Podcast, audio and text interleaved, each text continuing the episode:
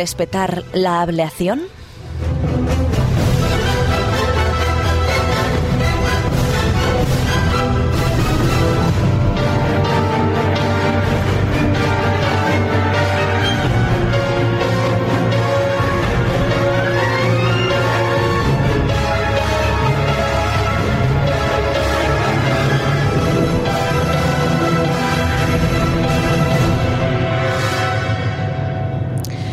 La ablación o amputación clitoriana es practicada en tradiciones de gran parte de los países de África subsahariana, donde su erradicación es bastante difícil, por cierto. Según UNICEF, 70 millones de niñas han sufrido algún tipo de mutilación en sus genitales. Cada día, 6.000 niñas de entre 4 y 10 años son mutiladas en el mundo. Miles de niñas corren el mismo riesgo también en España. Aunque las leyes españolas penalizan severamente esta brutal agresión física que padres o familiares, normalmente abuelas o tías, practican a las niñas cuando son menores de edad, según un informe de la Universidad Autónoma de Barcelona, UAB, 11.000 menores están en riesgo de sufrirla. Todas pertenecerían a familias africanas para las que esta tradición es muy importante, ya que la mujer no debe sentir placer alguno en el acto sexual para prevenir la infidelidad. Y estamos hablando de 11.000 menores tan solo en España. Para luchar contra esta lacra, varias comunidades autónomas han implantado dispositivos para luchar contra esta terrible extirpación de partes del aparato genital femenino. Entre ellas, una de las más afectadas es Cataluña, ya que está en camino hacia Francia, país al que la mayoría de subsaharianos desean llegar por el idioma. Por eso, la sociedad catalana ha implantado algunos programas de prevención, entre los que se encuentran la actuación de un grupo específico de mozos de escuadra, así como la vigilancia por parte de los médicos de atención primaria, en especial, por supuesto, de los pediatras, pero también de los profesores. Adriana Kaplan, catedrática de Antropología Social de la Universidad de Barcelona, con más de 20 años de experiencia en este tema y responsable de impartir formación a profesionales para que sean ellos mismos quienes realicen las labores de prevención, afirma que lo más importante es evitar que las niñas salgan de España. Cuando las menores viajan para conocer sus orígenes, sus familiares aprovechan para mutilarlas. En España no se realizan estas intervenciones o no se realizaban desde los años 90, añadía Kaplan. En el año 2000, las conocidas como mutiladoras emigraron de nuestro país por miedo a las consecuencias legales de estas prácticas terribles. Al menos es lo que se creía hasta ahora. El caso de la niña torturada con menos de un año de origen gambiano lo pone en duda. Y es que la Fiscalía mantenía la petición de seis años de cárcel para el matrimonio de Gambia acusado de practicar la ablación a su hija de pocos meses en España. Es el primer juicio celebrado en este país por mutilación genital femenina, un juicio que tuvo lugar en la Audiencia Provincial de Teruel, que en su momento quedó visto para sentencia y que después eh, de que los propios eh, eh, padres de la menor y testigos prestaran declaración, ahora la Audiencia de Teruel ha dictado la primera condena de cárcel en España por un caso de ablación.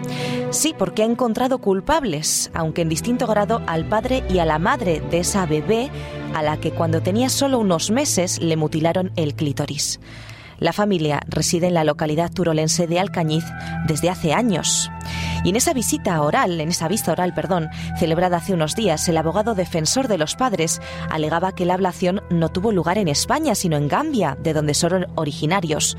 Sin embargo, en la sentencia que se hizo pública ayer, el tribunal considera probado que la mutilación genital de la pequeña se realizó entre el 20 de noviembre de 2009 y el 25 de mayo de 2010, cuando residían en Alcañiz. Fechas que se corresponden con las revisiones ordinarias realizadas al bebé a los 8 y 12 meses de vida. En la primera no se detectó anomalía alguna, pero en la segunda los médicos comprobaron que a la pequeña se le había estirpado el clítoris, lo que motivó el que el caso llegara hasta los juzgados. Durante la vista oral también se alegó que en el país del que son originarios los padres, la ablación es una práctica tradicional, una cosa cultural. Sin embargo, la audiencia de Teruel considera que esto no es eximiente, en especial en el caso del padre, porque él reconoció ante el juzgado de instrucción que sabía que la ablación está prohibida en España y penada. Por tanto, el tribunal entiende que no debe considerar que hubo un error de prohibición, por lo que condena al padre a seis años de prisión.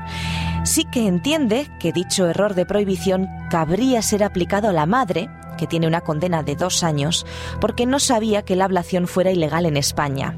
Además, había asumido la práctica no solo como normal, sino incluso como necesaria para la mujer por esta cuestión cultural. La audiencia condena a los progenitores, aunque con distinto grado de culpabilidad, por un delito de lesiones con mutilación genital por medio de la ablación.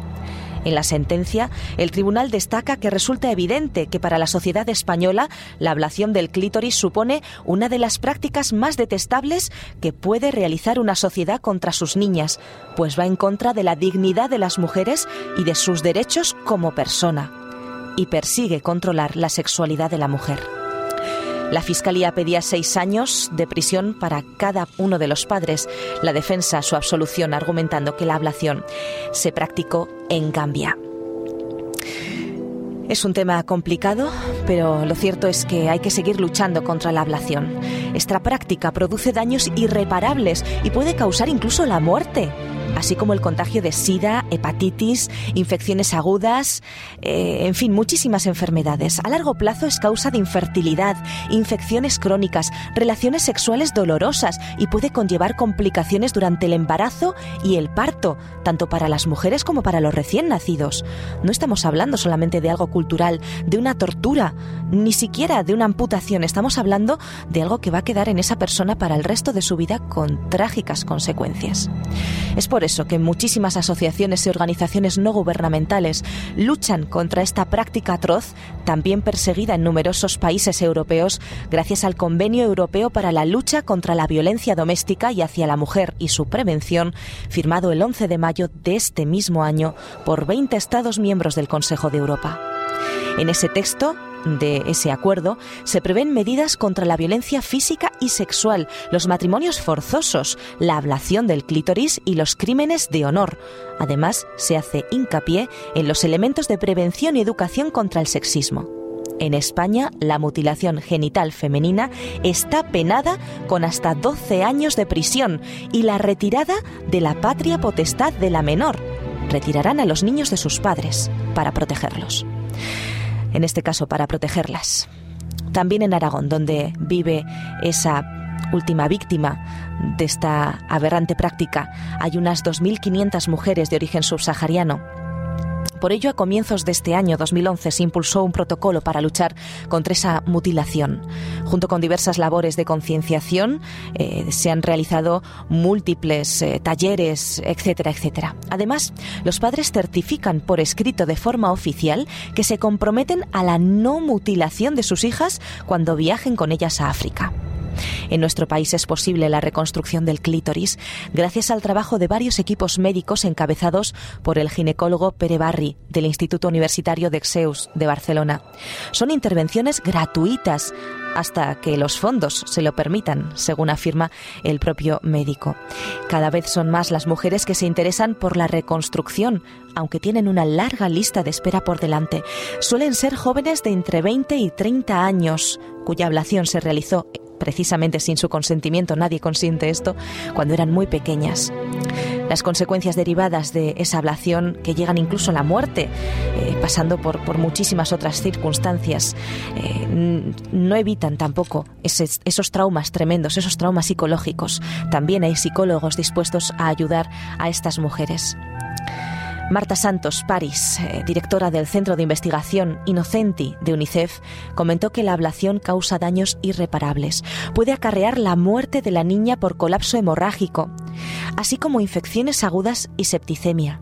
Muchas niñas entran en un estado de colapso inducido por el intenso dolor, el trauma psicológico y el agotamiento a causa de los gritos. Cuando se habla de cuestiones culturales, es necesario hablar de tolerancia y respeto. Sin embargo, en prácticas de maltrato, vejación o humillación, el respeto no tiene cabida. Prácticas como la ablación deben ser penadas legalmente para que sean totalmente eliminadas. Se trata de una amputación obligada, peor que la tortura y con terribles secuelas contra la que hay que luchar. Prácticas inhumanas que atentan claramente contra los derechos humanos. Si sus gritos no se oyen, que se escuchen los nuestros.